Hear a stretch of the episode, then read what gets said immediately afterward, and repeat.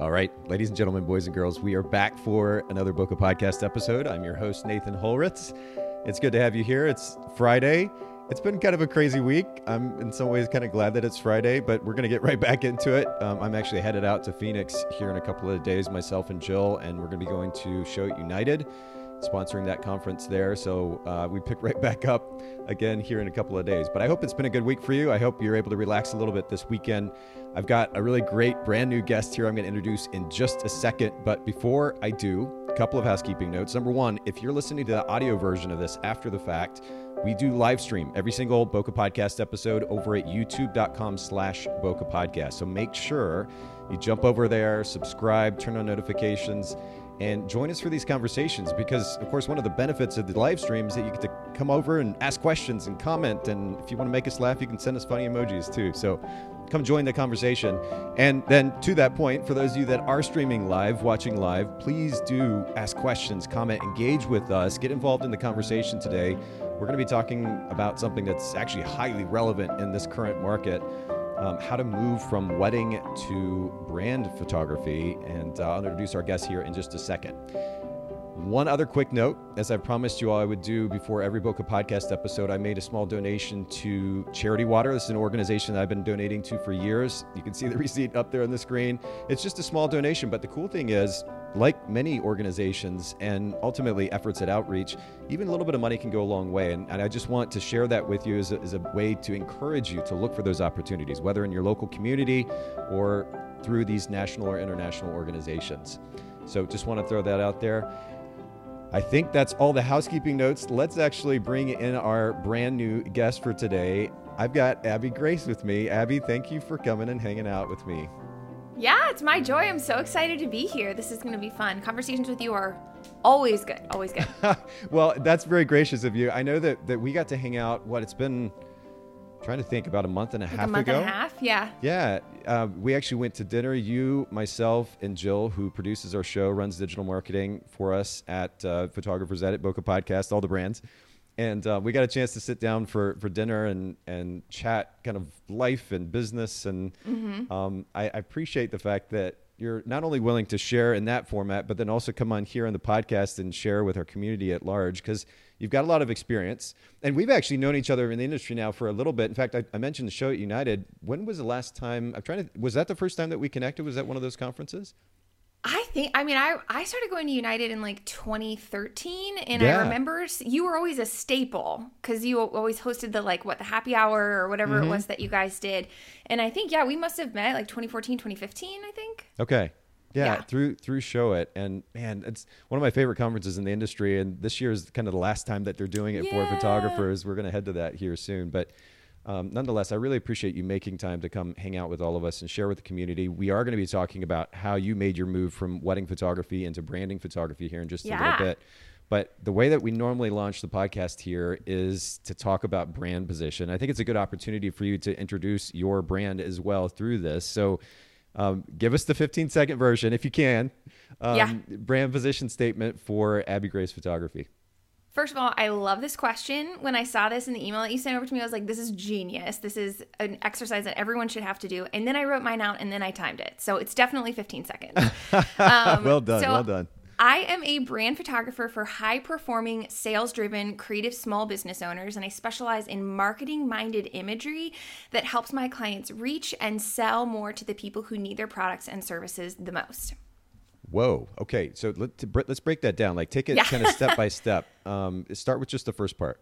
Yep. So I'm a brand photographer for high-performing, sales-driven, creative small business owners. So I specialize in working with business owners who are in the top 1 to 5% of their industry. So I've shot for Caitlin James, Mary Morantz, Ashlyn Carter, Natalie Frank, the people who are the best in their industry and who have numerous streams of income, who are maybe not just a service provider, but maybe they also run an agency and they have some kind of educational component. They're speaking from the stage. They have an online shop. They have courses. They have funnels.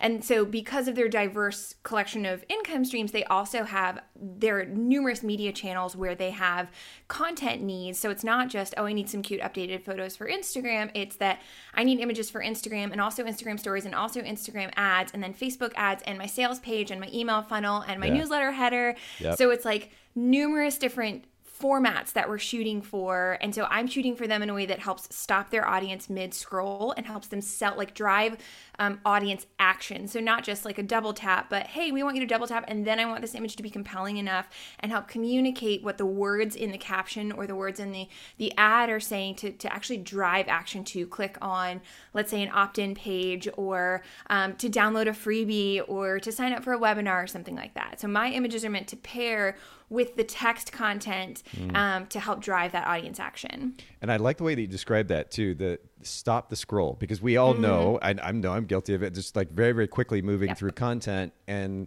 so it's on you to create content or help these individuals create content that will stop the scroll, literally grab people's attention. And then, like you said, not just double tap, because it's one thing to get likes. In some ways, I'm kind of glad that Instagram is phasing out the kind of like-centric feed, because the reality is that as far as brands go anyway, just getting a double tap on an image means very, very little to our actual revenue at the end of the day. We actually need engagement and ultimately a response to a call to action of some kind. And so you get to take part in that process. Yes. And it's fun because it's a study not just in like being a good photographer, in the same way that like wedding photography isn't just can you operate a camera well. Wedding photography is can you operate a camera well, but also do you have enough like people knowledge to read situations well, to be able to direct the energy well on a wedding day. So brand photography is knowing how to use a camera well and then understanding marketing, understanding communication and understanding advertising to some extent, and then also understanding the mindset of the consumer who you're producing for, because it's not just I was actually just talking about this with a client on a consult call yesterday, that it's I'm not producing for the gratification of the business owner. I'm actually producing for their client. So for my client's client. So it's getting into the mindset of my client's head, but then also getting into the mindset of what their consumer needs. So like, what problem are we trying to solve and how can we communicate that with the photos we're taking? And we could spend forever here, but I at least have to highlight. I have to highlight something that you said because it's so important. We've been talking about this here on the podcast a bit, but it bears repeating, which is that what we do, as much as photographers, whether consciously or subconsciously, kind of get stuck into doing something for themselves, what we do ultimately at the end of the day is for the end client. And we really have to, it seems obvious, but if we just look around our industry, I'm sure you've seen it too, you've got a lot of experience. A lot of photographers' behavior, their websites, their social media feed, even the photography that they're actually creating is not necessarily for the client at the end of the day. And I know there's an easy argument to be made for doing things for ourselves, and I can appreciate that, but we just need to make sure we don't lose sight of the fact that we actually have clients to serve. And to your point, we need to pay attention to what their needs are so that we meet those. Yeah. And I think some of that came from, I feel like it was like it's like 2006 and on, there was this big push for like personal branding and personality marketing. And I think that some of that got lost in translation, that people heard personality marketing and personal branding, that it's all about you. And that's not what personal branding is about. Personal branding is about finding the pieces of you that resonate with your target audience and then maximizing on communicating those to attract those clients that you're dying to serve. So the purpose of personality marketing and personal branding is service. The opposite of that is celebrity. And like, if you're looking to make a big deal out of yourself, then that's a totally different track. But like if you want to do personal branding well as a means to serve, then it's not like, here's everything about me and like, here's why you should choose me because I'm the greatest. It's here's why you should choose me because I understand you. And because I understand you, I am more equipped to serve your needs and to help solve whatever problem it is you're looking to solve. So I think this is a great segue to my next question, which has to do with customer experience. Is there a big idea that has driven, and I know that you've not just photographed weddings for a very long time, but now we're working with photographers as your clients. Is there a big idea that drives the customer experience that you're trying to create for your brand? Yeah, that's a good question. I mean, we're ultimately here to help like make our clients' lives better. Like, I believe that way too many small business owners spend too much time searching for like the perfect photo. So like combing your inbox or like searching hard drive after hard drive to find that photo because it's like the perfect one for this one at either that or they're using the same like 5 to 10 images for their brand over and over and over again. And my desire is to step in and be like, let me take that off your plate for you. You have so many other things that you could be doing with your time. And Michael Hyatt says that for any small business owner, any business owner in general, there are really only 2 to 3 things that only they can do. And so my hope in being a brand photographer is to step in and take one thing off their plate so that they can get back to doing the work that only they can do for their business. There are, I like personally struggle with pride and thinking like I'm the only one who can do X task the way that I do it. So like I'm the only one. Oh, this is so ridiculous. But at the beginning when I was like, I didn't want to outsource anything. I was like, I'm the only one who can go to the post office the way that I can. And like, truthfully, I hate going to the post office. Sure. Like, why would I keep that on my plate? But it's a pride thing. Like I'm the only one who can edit the way that I can. I'm the only one who can design albums the way that I do. And like, newsflash, Abby, there are a lot of other gifted humans in the world, and like the amount of difference that it would make to take 3% of the work off of your plate and what that would free up my time to do is like, it's not even a question of is it worth it to outsource your editing, to outsource your album design, to outsource your inbox, which we recently just did. And so like when I let my people, like the people that we outsource to, do their best work by handing off something like editing or my inbox, it enables me and my husband to do our best work. Like give them the stuff that I'm not so great at so that I can focus on the stuff that I am really great at. And that's my passion as a brand photographer, is to take that piece of the content production off of their plate. So this is yet again, you're setting me up beautifully. I can tell you're a teacher already, but you're setting me up for my next question, which has to do with time management. You touched on outsourcing and delegation, which is, as we talk about here at the podcast, one of the most important components of time management as a photography business owner. Is there any other idea or a number of ideas that have driven your ability? And as I say this, I'm going to actually pull up your Instagram account here. And this photo, the beautiful photo of your family, is there an idea that has driven your ability to better manage time and kind of balance time with family while also trying to run a business? What's that been like for you?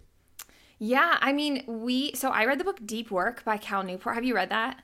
I've not read it yet, no. But I feel like we talked about it. I think we talked about it back in Reset. I think I literally have it on my Kindle, and I just haven't read it yet. So yeah, good reminder. Thank you. Yeah, it is the best business book I have ever read. Like hands down, most recommended book. I used to, like when we used to do mentoring, it was an assigned reading before we started, because reading Deep Work changed everything about how I think about what matters most in business, and not just from an essentialism, the book Essentialism by Greg McKeown, not just from that kind of standpoint, like, but really, like, what is the impact that I desire to make with my work? And like, what are all of the things that are keeping me from making that impact? The things that are distracting me that may not feel like a big deal right in this moment at 12:18 p.m. on Friday, November 5th. Sorry to date this episode for you podcast listeners. No worries. But like, what am I doing this minute that's going to help me achieve this week, that's going to help me achieve this month, that I want to achieve this year, that's going to help me stay on track for where we want to be in 5 to 10 years.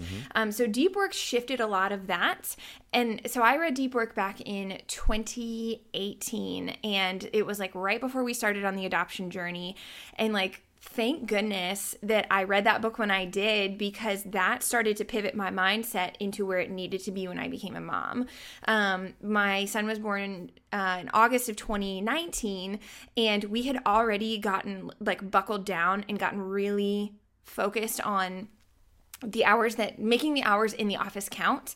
And then when you have a child, that becomes all the more important, and you get even better at it. But I was grateful that we had already started that prep work beforehand, because like I desire to run a business that enables a life that I love. And I desire the work that we do to better the lives of those we work with. Like, I guess there's just this overall, getting back to your original question, sorry, something that guides like an overall mindset of where we want to be is focusing on what matters most in our family, what matters most in our business, and helping our clients focus on what matters most.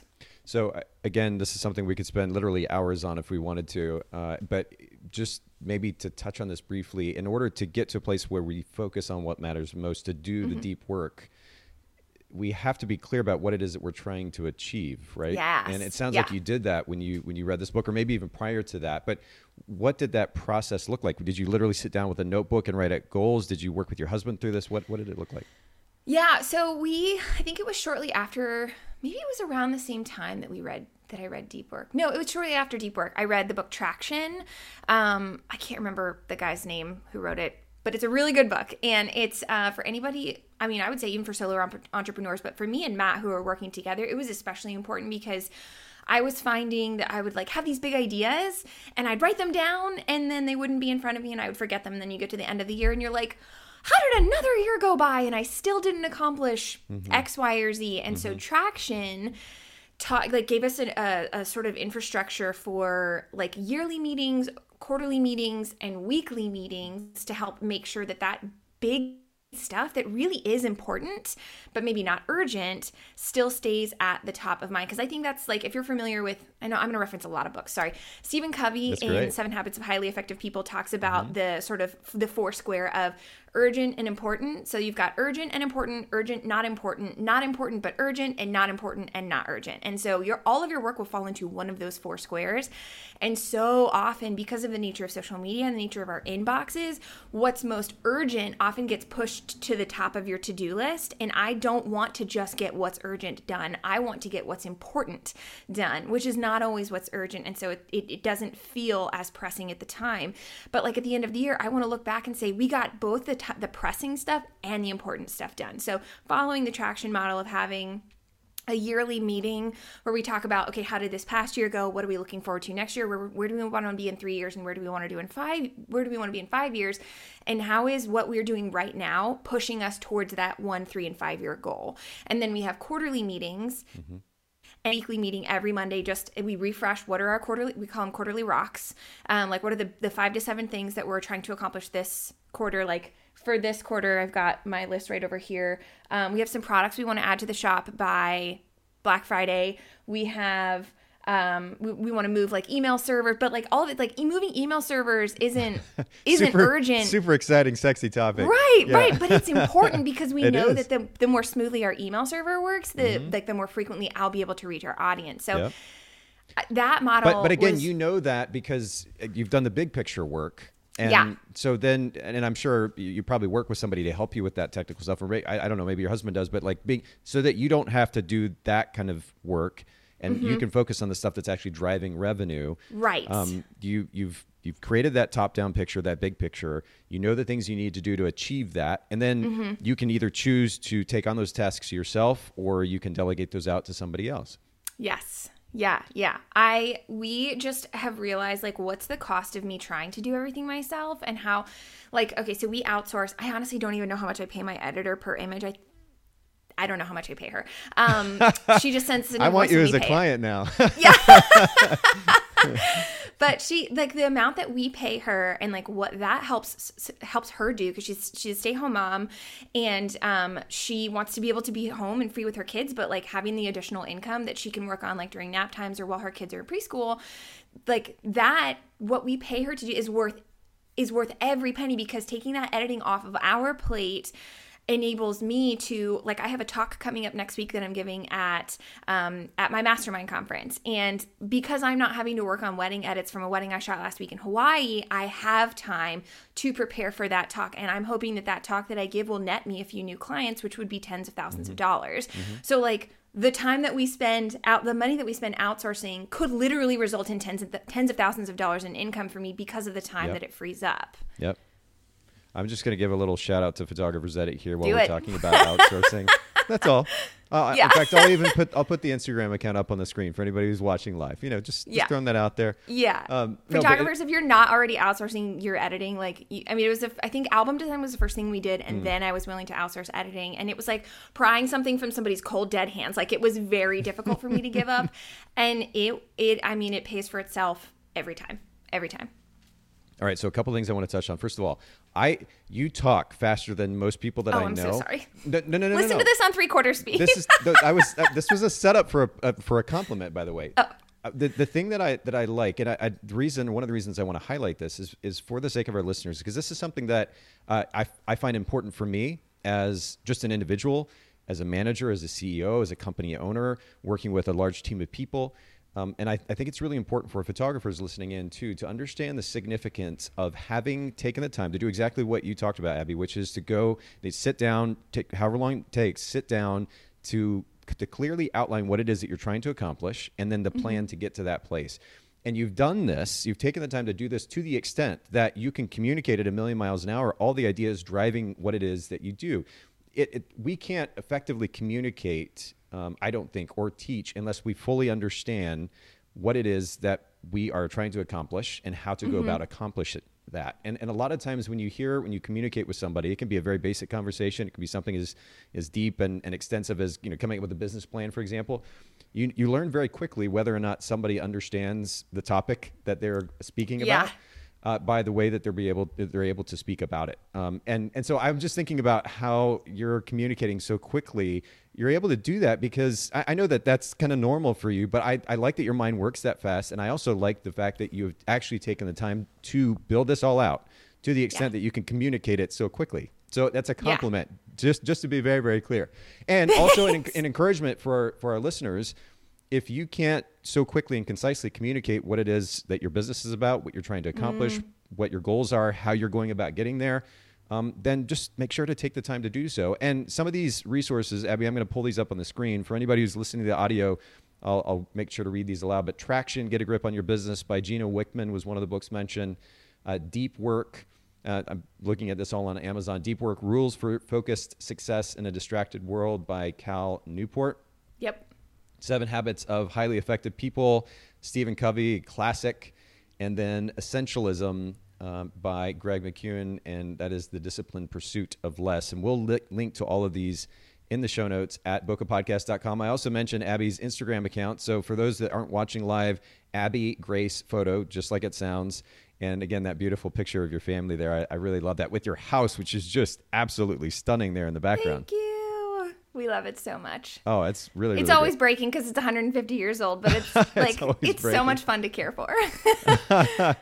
And Casey commented on Facebook, said, these are great. Thank you. So yeah, great book recommendations for all of our listeners. I appreciate that, Abby. I want to keep going though. We have a lot to talk about still.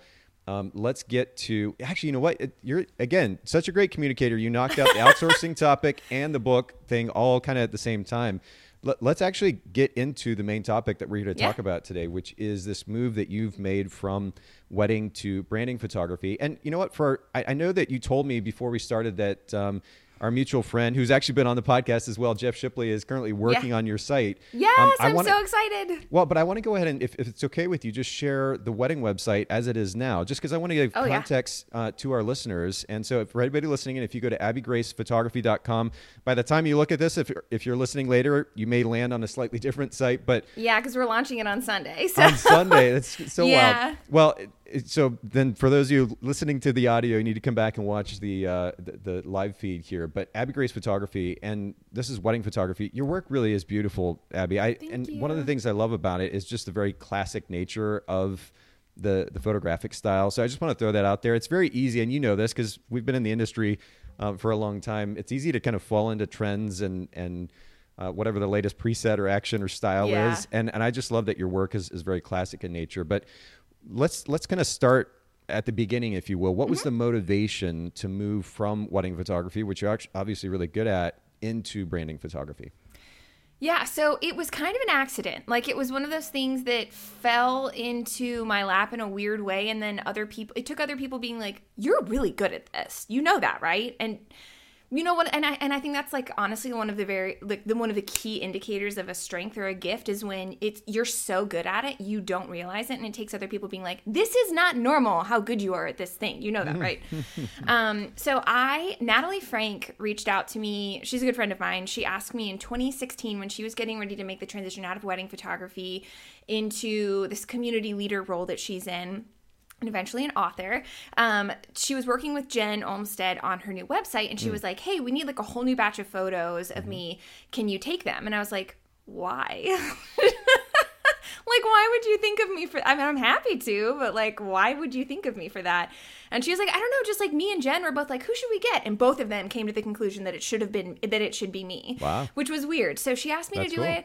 I showed up. I had absolutely no plan. I mean, I did like what a wedding photographer does. I'm like, where are we starting and what are the essential details that I need to know? Great. I'll show up ready to shoot whatever crosses in front of my lens. And we got some really it was a great shoot. We got some great photos. They were really cute. They were really pretty. They weren't very purposeful. And that's looking back. Like, they worked for Natalie at the time. She still uses some of them on her website, I think, last time I checked. But there wasn't a ton of purpose in them because, like, branding photography in 2016 wasn't a thing. That wasn't, like, a thing that people – commercial photography was, but, like, branding photography as we know it did not exist yet.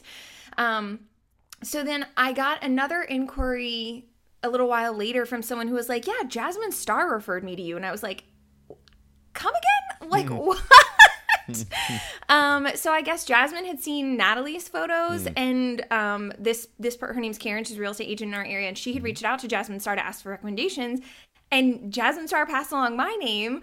So then I shot Karen's photos and those went really well. And then it started like to pick up speed where other people were like, hey, I saw those pictures that you did for that. But like, could we get some? I think our real estate agents asked me to do, they were in a team. They asked me to do their brand photos. And then it just started gaining momentum. And I was like, this is really weird. Like, why am I being asked to do this? And then when I realized, oh, this could actually be a really cool opportunity for us to diversify our income because we're hoping to become parents. And like, I know that wedding photography is not necessarily what I want to be doing 20 years from now. It's hard on my body. Like I have like a wedding hangover the next day where, you know, that feeling when you put your feet down on the floor the day after a wedding and pain shoots up your calves, that kind of wedding hangover. I was like, I don't necessarily want this to be my only source of income. So like, let's start to diversify. This branding thing seems to be catching on, like, let's try that. So I decided that I wanted to launch it officially, in order to start talking about it more, because at that point I wasn't really talking about it. I would post like an Instagram about it every, like, maybe one Instagram after each shoot. And so the word of mouth was great. It was like really working for me, but I wasn't intentionally promoting it much because I'm a firm believer in specialization, and that like when you become known for a specific thing, that it's easier for people to say yes because you're maybe one of 3 choices instead of one of 150 choices. So instead of being, oh, I'm a wedding photographer and a family photographer and I shoot high school sports and also branding portraits and real estate photography, like I was a wedding photographer and I wanted to be known as being a wedding photographer for the old school chic bride and groom. Yep. So I was very slow to introduce branding because I was like, if we're going to introduce a new arm of our business, it needs to be on purpose and it needs to be a long-term plan, not just like a, hey, let's throw it out there on social media and see how it happens. Because I think one thing that new photographers don't understand is that when you start offering like a bunch of different products across different industries and different niches, it can make you look like you're flailing. Like, I don't know what I'm about, or I just need money, so I'm gonna offer all these different types of sessions when maybe that's not your situation. But when you're not super targeted in who you're trying to reach and what you can offer them and what kind of solution you offer them, I think it can come across as very disjointed and distracted. So we were trying to avoid that, which is why it was such a slow ramp up. So when we decided that we wanted – I'll get to the point, I promise. When we decided that I wanted to officially introduce this as a consistent offering of mine, I needed some more people in my portfolio. And so I decided to offer I handpicked 3 business owners that I wanted in my portfolio, reached out to them and was like, hey, I would love to serve you. This is what I'm thinking of doing. This is when we'd like to launch it. This is what I'd like to offer you. Are you interested? And 2 of the 3 business owners took me up on it. And so I shot these brand portraits for them. It padded my portfolio enough for me to feel comfortable launching, because I think when any photographer launches a new service, you need to have like 3 to 5 different shoots or at least faces to show in your portfolio to show that this isn't just like a, hey, I shot one session and decided to make a web page for it. Right. And then so we like officially launched it, and that was when I introduced it as a new storyline on my social media. And when I say storylines, I mean like content buckets. Like if you're familiar with the concept of, oh, have 5 to 7 like themes or stories that you tell on social media over and over and over again. When we launched the brand photography website, or like the subpage, actually, I don't even think we had a website at the beginning. I think it was just a blog post. Okay. But when we introduced it as an offer, that was when I began talking about it consistently on social media. And that was when things really took off. So you're getting into, this has been a process, right? You're not, you haven't been, as you pointed out, you didn't want to be front and center about this brand or the change to the brand until you were ready to go all in. And I'm a huge fan of that mentality. I know that there are, countless examples of various brands, photography or otherwise, who have kind of multitasked, if you will. Yeah. But I still remember going to, and I mentioned this in the podcast before, but going to networking events when I was shooting weddings here in the Chattanooga area, and there'd be 6-7 photographers sitting around, and we're going around the room introducing ourselves to the other wedding vendors, and they'd say, I'm so-and-so photography and I specialize in, and then they'd rattle off 3, 4, 5, 6 different types of photography that they quote unquote specialized in. You keep using that word. I do not think that word means what you think it means. Exactly. That's exactly it. And it waters down the significance that you could carry as a brand if you did actually not only say you specialized in, but actually follow up on that so-called specialty. So I hear you on that. So this has been a process. In that process, I guess, how long has that process started? How long ago did you get into this? So altogether? I shot for Natalie in 2016, and that's right. Then you said that. Yeah, I shot a random. I couldn't even tell you the timeline of them. I shot a random bunch of sessions between 2016 and 2019. Okay. And 2019 was when we officially offered it, but I didn't want to offer it until I knew I could do it well. Yeah. And so I say that because you might hear that and think, oh my gosh, you've only been doing this for 2.5 years. No, I've been shooting brands for 5.5 years, sure. But we only officially introduced it 2.5 years ago because again, and I think this is something that's important for photographers who are looking to transition from one type of photography into another, is that you have to take into account your existing brand equity. And so I already had a reputation as a higher-end wedding photographer whose work was classic, refined, definitely up there in the pricing tiers. And so when I introduced branding photography, I knew that it needed to be on the same level. I couldn't have high-end wedding photography and then budget brand photography. The two needed to be in relatively the same sphere. Yeah. Well, no, the only reason I bring up a timeline is because my next question has to do with specializing in branding photography in a marketplace that currently in 2021, and even in the last couple of years, we'll say, where branding photography has become extremely popular, right? Mm-hmm. And very much you see so many photographers getting into the education space, the move to branding photography has been this, not a mad rush, but there's been a pretty big move in that direction. So I guess to that end, and because, and really to our conversation about the significance of specializing, how are you making into the space without kind of getting lost in the mix and being able to maintain the unique brand position, the distinction as a brand photographer? Yeah, that's a really good question. So I think it helps that I was early to market. I was one of the first people to declare that I was doing brand photography. And when I say one of the first people, I mean everyone else quickly followed suit honestly, I think it was when the pandemic hit that you had a lot of wedding photographers who were panicking and who were oh my gosh, all my wedding revenues dried up, so I need to add something else. Brand photography, that seems easy enough. I could do that. And it's a totally understandable shift. But I think, and Cal Newport, the guy who wrote Deep Work, also has another book called So Good They Can't Ignore You. It's based on a Steve Martin quote, and they were hey, Steve Martin, how did you get to be so good? And how did you stand out in a crowd? And he's it's easy, be so good they can't ignore you. And there's something to be said for that. Why does okay, how do you stand out from the masses? Be so good they can't ignore you. It's been intentional, and I don't want that to come across as snotty or prideful. I want it to come across as an intentional. Oh, we lost. Are you still there, Abby? We lost Abby there. We'll hang around and see if maybe she's able to log back in. And I hope that we're still broadcasting out there. Jill, if you're watching live, let me know are you still there, Abby? Oh yeah, I can. Yeah, can you hear me now? I can now. Yeah. Okay, I'm gonna bring you back in. I didn't want to leave the camera frozen on your making kind of a funny face, so I took it off camera. Yep, I saw it. It was great. Yeah. Okay, good. So we're good. We're good. Jill's saying we're good. All right, cool. So pick back up where you left off. Do you want me to just start over? Sure, why not? Okay. Okay. So I think it helps that I was early to market, and I I started shooting for brands in 2016 before branding photography was a thing.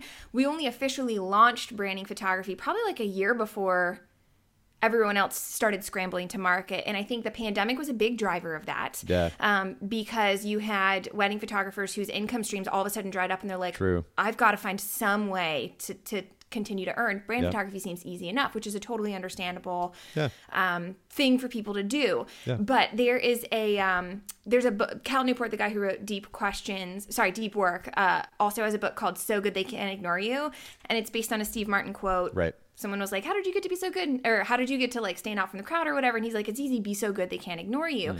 And I think there is something to be said for that. Like, how do you stand out in a crowd when a bunch of other people are doing exactly what you're trying to do with the same gear that you're using the same Tonic website template modified with their brand colors? Shout out Tonic.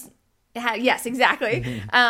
How do you differentiate yourself? And I mean, that's like where it comes time to dig in, like study branding, study marketing, study funnel design, study copywriting, like know how your clients are trying to use those images. Because I think what we see, and we see this, I teach a course called Brand Photography Academy that is specifically for wedding and family photographers looking to move into the branding sphere. Because I think what happens a lot, I know this happens a lot. You've got wedding and family photographers who need to diversify, so they're like, it's fine, I'll just add branding photography because I know how to use a camera and I'm good with people.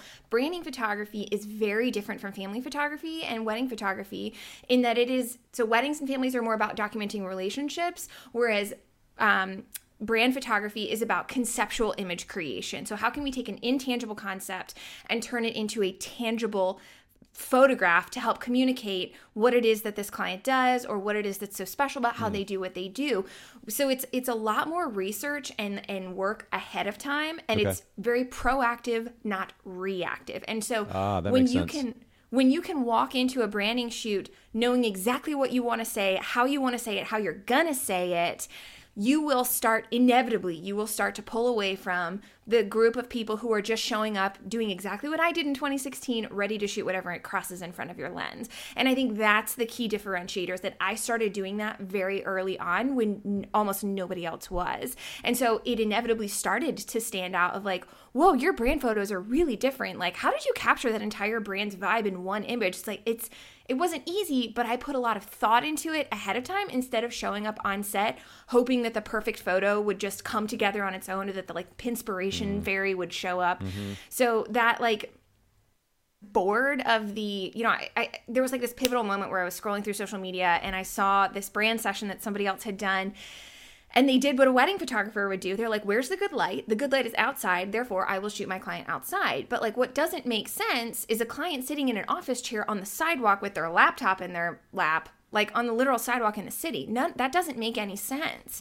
With wedding photography, that's okay though. It doesn't necessarily have to make sense, but with brand photography, it does. Because if it doesn't make sense, then it's going to pull the viewer's attention away from whatever it is the business owner's trying to say. So like, yeah, when you said that too, it just made me think of something I'd see on like iStock Photo or some random site like that. This is a commercial piece, like you said, with no intention, no context, no connection to the actual individual photographer. Like, it's pretty, but it's not purposeful. And that's the thing about brand photography. It has to be purposeful. Like, what are we trying to say?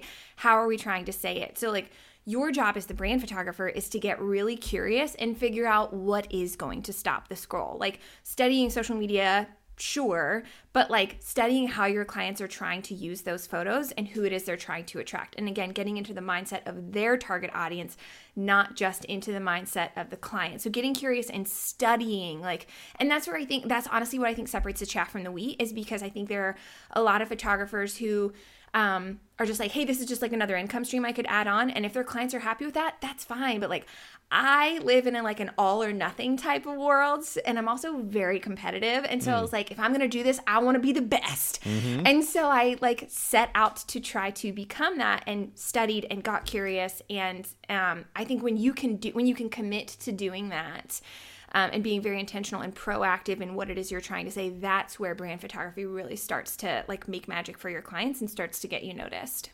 Okay, so you talked about the significance of intentionality, and it is a cliche word these days because we hear it so much, but it has real weight and purpose.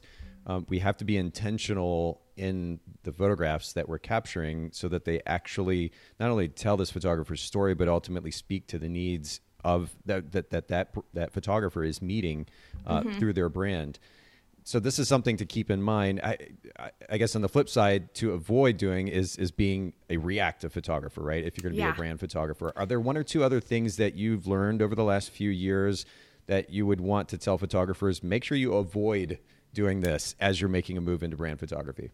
Yeah, I mean, the number one thing is make sure you avoid approaching branding like you would weddings or families, because they are not the same. It's a totally different mindset. But then I would also say avoid emulating what everyone else is doing, because the point of brand photography is to get your client noticed. Mm. And if you're only ever pulling inspiration like from a Pinterest board of like 15, okay, let's say you're shooting for a life coach and you go on Pinterest and you search life coach branding photos and then you pin all those and basically recreate them, all you've done is added more white noise to the landscape. So what you need to be doing is pulling inspiration from areas outside of where your client immediately lives and works. And I don't mean geographically. I mean, if you... Oh, we lost her again. Abby, you still there? Looks like we may have some connection issues today. Abby, we're hanging here waiting, and whenever you log back in, just say something, and we'll make sure we can keep going. We'll pick up where we left off. And by the way, for anybody listening in, we've got a really nice little crowd today that's joined the conversation. I love that. This is a very relevant topic to many. Please, please, please, as we're going along, and we'll bring Abby back in here in just a second. It looks like we got her back, but as we're having conversation, make sure that you ask questions to Abby along the way relevant to what it is that we're talking about, because she's obviously a wealth of knowledge, and I want you to take advantage of the opportunity to ask those questions. All right, Abby, we got you back. Sorry. No funny faces, no frozen screen. We're good to go. But you were talking about the significance of actually creating something that is different. Again, this is I'm glad that you bring this up, because I see this. I mean, I've seen this in wedding photography for years. Photographers tend to just kind of follow suit and do whatever everybody else is doing rather than looking for a way to set themselves apart and doing something different. And so it's a really good reminder, but I want to shift then to the things that they should be doing. And you told me before we got started that you've got kind of four big ideas that drove your ability to grow this business. And I'd love to dig into those with you. Yeah. So if I were advising a new photographer on how to pivot into or like start a branding photography business, my number one recommendation is start with a few beta clients. And when I say beta clients, I mean clients that you approach, people that you have handpicked and said, like, I would like to shoot for your business because I think there's some kind of transformation I could offer you. I do not recommend choosing business owners who are like, ooh, I really like what you've already got going on. Can I produce like more of that and then claim you as a client? Because we've actually had that happen. Like one of my favorite clients had someone approach her and was like, I love your brand photos. I'd love to come shoot some for you. And she's like, no, I'm good. Like I've already, like Abby shoots these for me. So I do not recommend shooting for, like, approaching somebody who's already got a good thing going on, who doesn't need what you're offering, because either they'll say yes and not fully appreciate what it is that you're offering, or they'll turn you down because they don't need it. So I would say find someone whose business you think either has a lot of potential or like is already growing, but you've noticed that there's like maybe a lack of consistency in their visual content, and offer to create new content for them. And I'd say when you approach them, be very clear about what it is that you're offering and how long the session is. Do not use the word free, because it will not land the way that you want it to. We don't want this to come across as, hey, can you do me a solid and let me shoot you? Sure. It's, hey, I noticed that you have this need and I think I could help fill that need. And as a thank you for allowing me to sort of experiment on you, I will allow you to use the high resolution files for your business with a commercial release. By the way, you may have seen this. I popped it up on the screen. Cindy was asking, how did you find your first client? So I think this is a beautiful answer to that question as well. And, and I'll also just mention while we're on it that Grace also said, so interested in this. So this sounds like a topic that people are very much keyed into. I love the idea of a beta client. I don't think I've ever heard it like presented that way. We think about beta when we think about software or maybe websites, but actually considering them as a test subject of sorts. And as you're saying, not pitching it to them as a freebie so much as, hey, we're building this thing and I see there's a really wonderful opportunity here maybe to refine your brand. Would love to be able to take these photographs for you. And you're actually kind of like you said earlier, you're not reactive in this. You're actually proactive. You're reaching out with an idea in mind as far as the way that you would approach the session, and you're making an offer to them. Yes. Yeah. So when you make the offer to them, like, again, finding someone who you think you can offer a transformation to. And then when you pitch it to them as a beta client, like, being clear, like, hey, I will help advise you on where we're going to shoot this and, like, what you should wear, and I'm going to guide you along the process. And be clear with them, like, because when I pitched my beta clients, I was like, this is the thing that we are planning to offer in May of 2019. So I probably reached out to them in February. Is this something you would have time for before then? Is this something that you would need? I think this could be really helpful for you. Would you be willing to partner with me on this? And then once they said yes, we did have them sign contracts, because I think that helps people understand the weight of what they're entering into. Mm-hmm. And then I heavily influenced how those sessions went. They were mm-hmm. still on brand for the client, but sure. I was like, hey, we're going to need to rent a location. Or if they were like, this is my house, do you think this place would work? I felt very free to say, actually, I don't think that's going to get you the best results. Why don't we look somewhere like this? And so, like, I took them through the workflow that I would plan to take any client through. And I think signing that contract is helpful for both you and for them, because it helps you treat it like a real client instead of just like, oh, it's my friend, like, she won't care. It's not like, you need to treat them like a real client, because you need to have a test subject to be able to show people this is what it looks like sure. when I do a good job. So then once we had the beta clients, I mentioned I pitched 3, 2 of them ended up working out. Once I had like my film back from them and like everything edited and a more robust portfolio, we officially launched it. And I don't think I actually had a website when we first announced it. I think I put it in a blog post and then, like, made a big deal out of it on social media, and, like, momentum started from there. And 6 months later, I realized I should probably have a website for this, like a permanent place where people can go to find more information. So we had Jeff come in and make a sub page on abbygracephotography.com, where you had to click over to find branding. So I would say step 1, find yourself some beta clients. Step 2, prep a website, not a blog post. There needs to be a perm, because I think when you prep a website, what that tells people is, I'm seriously invested in this enough to have spent at least 4 hours creating, customizing a template for it. Yeah. And also maybe not kind of watering down the existing brand or the new one yes. that you're creating too, right? Creating yes. that distinction between the two.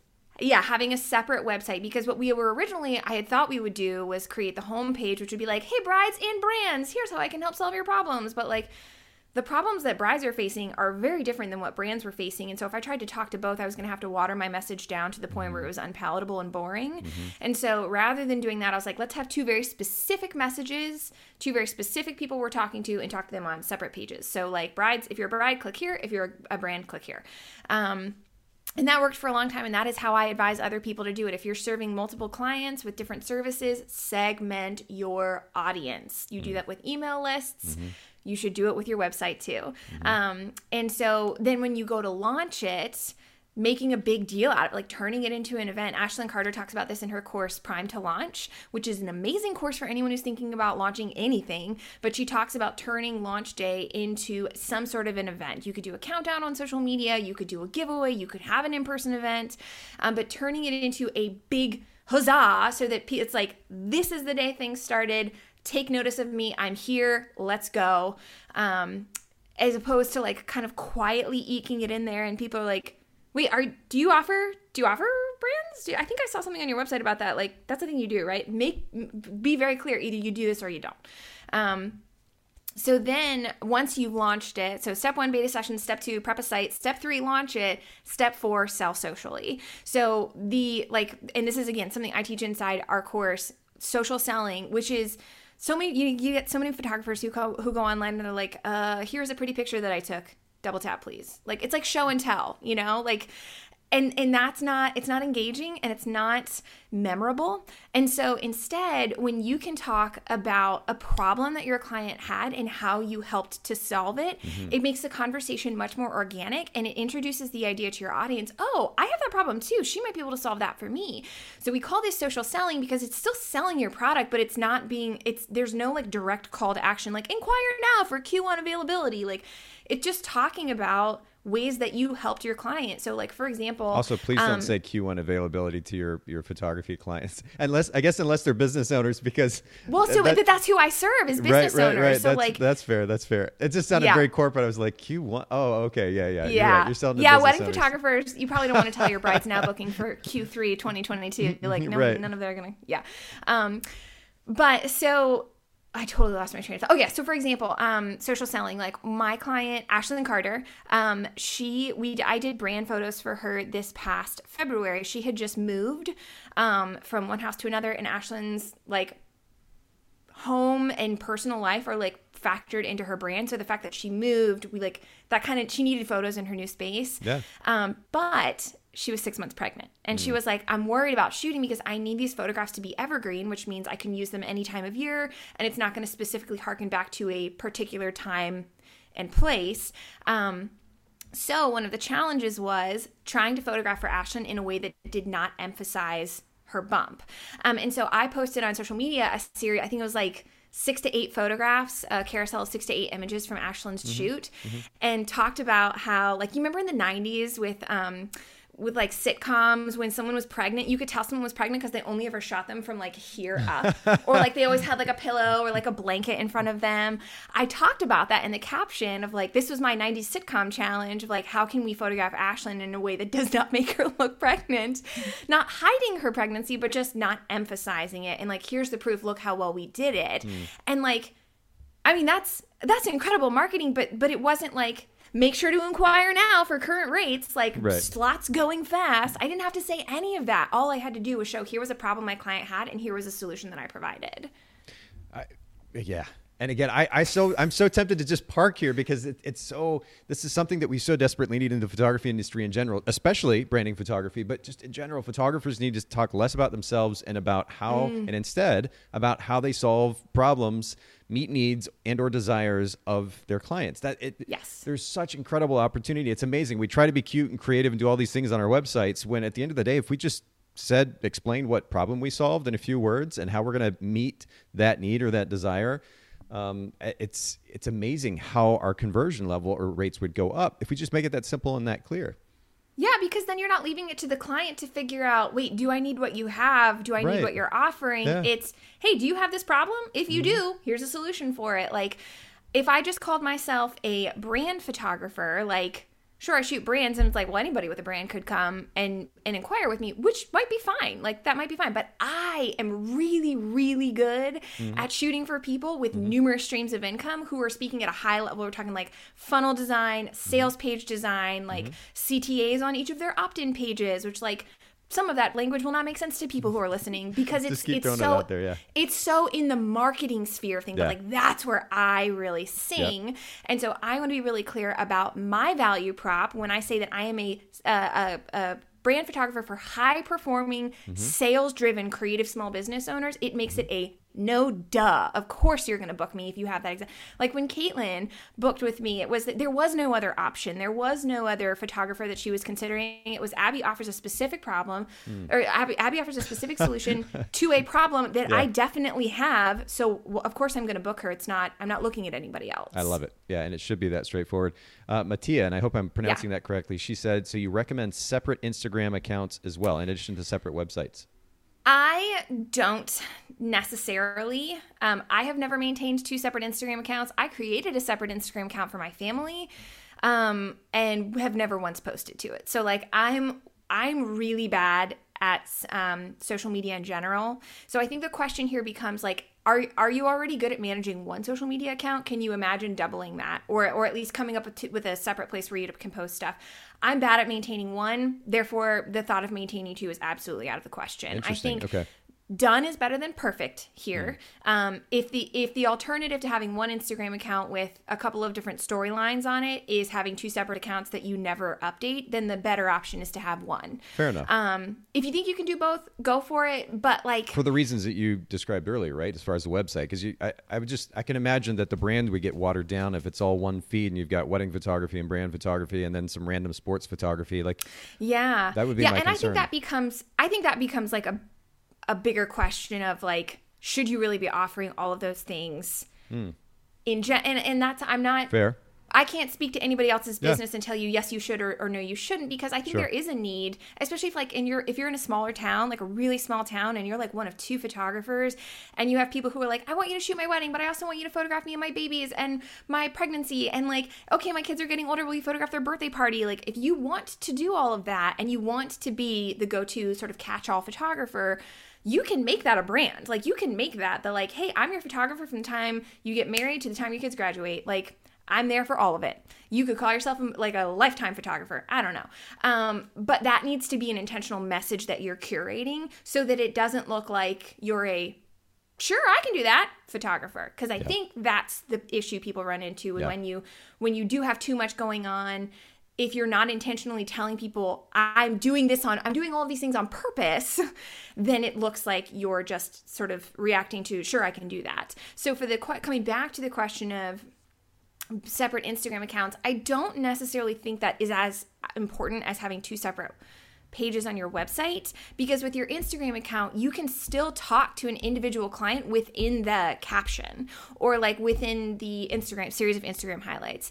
I just think when you're choosing to serve, like, again, it just comes back to like, what's the overall purpose of your business? Like, are you the lifetime photographer? If so, that better be really clear and consistently everywhere. Mm-hmm. Yeah, that's another important thing too, because I see, like, sometimes, in fact, a lot of times you see one thing on a photographer's website, another thing on social, that the brand doesn't align there.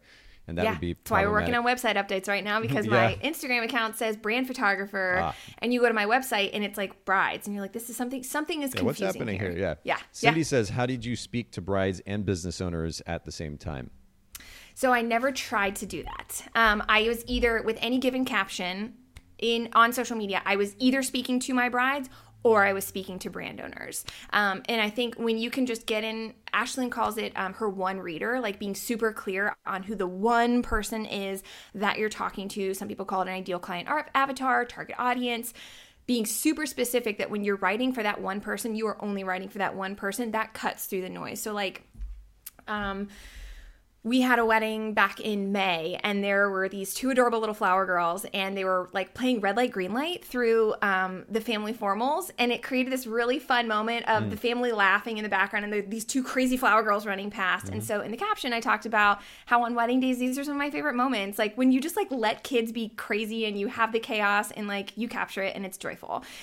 I wasn't trying to speak to business owners at that point, because I was only talking about, like, what I was talking about in that moment had nothing to do with business owners. When I was talking about Ashlyn and the like 90s sitcom pregnancy situation, that has nothing to do with brides. So I didn't even try. There was no part of me that was like, how can we make this relevant for my wedding client? So I think wherever you are, be all there, speak to that one person at a time. And that's the great thing about like social media is you have those captions, you have the ability to put text over top of an Instagram story. So like utilize your highlights, like have a highlights for weddings, have a highlights for brands. And I just like keep those in their little own ecospheres, that's not the right word, ecosystem, sphere, whatever. And talk only to that client within that small circle. And then when you move over to brands, talk only to brands in that small circle too. Cool. Specificity all day long. Yes. That's an important theme here that I'm seeing. So I'm taking notes as you're talking, Abby. Number one, the first step was to bring in beta clients, and you kind of broke down how to do that. Create a unique website dedicated to this brand. Third was the significance of social selling that highlights or focuses on the value proposition at hand. And I think there's a fourth step. Am I right? So 3 was launch it, like make an event out of launching it. Okay. And 4 was social selling. Man, bad note taking on my part. Okay. Yeah, because you were talking about launching it and making it an event. Like something that sticks out and helps them remember. Okay, perfect. Yeah. Man, I normally do really good at this, and here I told Abby, for everybody listening or watching, I was like, look, if you see me look down, I'm literally taking notes with pen and paper here. And I somehow missed the point. Okay, that's totally my bad. All right. For everybody who is listening in and watching, I know this is a kind of a loaded topic, and we've just kind of scratched the surface. Abby, you're such a good teacher, and you've got so much information to offer. And by the way, you didn't ask me to do this, but I'd love to kind of highlight where our listeners and viewers can go if they want to learn more, if they want to hire you as a consultant. If you do that, what does this whole process look like? Yeah, so we offer, like, I have my sort of services side where I photograph brand portraits, and then I do teach. And so if you guys, we have a freebie. It's the 9 shots that I take at pretty much every brand session. And it's that's at education.abbygracephotography.com/NINE-shots. I also do free education over on our Facebook group, Brand Photographers Assemble. If you guys want to check in there, you can find me on social media, Abby Grace Photo. But yeah, that's sort of the two sides of things that we do. We've got the services side and then the educational side. We don't do consulting at this point, just because the energy that I have to pour into education, I love pouring into being able to educate a lot of people at one time, which is why we came up with Brand Photography Academy. But then we've also got that Facebook group where we do some free education in there too. Okay, and I pulled up. And we have our shop. Yeah. Yeah, there's so many different things, and I wasn't able to write all of them down, but I did pull up education.abbygracephotography.com. And by the way, for anybody listening in, we're going to link to all these resources in the show notes at bokehpodcast.com. So when we push this out on audio and we launch officially, push out the individual episode, we'll make sure in the show notes all of these links are there. But if you go to education.abbygracephotography.com, that's a great place to start. Beautiful site, by the way. I mean, this is and I have to go ahead and give a shout out, since we're talking about your site, to Tonic, because their work really is just so beautiful, and I just love them as a brand. I love them as people, and so Tonic, Tonic site, site shop.com. We'll just give them a little shout out there. But again, education.abbygracephotography.com. We'll make sure to put this in the show notes at bokehpodcast.com. Abby, and I truly, I can't thank you enough for not only making time, but like seriously just sharing so much practical information for all of our listeners today. This has been a massive value add for them. So thank you for that. It was my joy. Thanks for having me.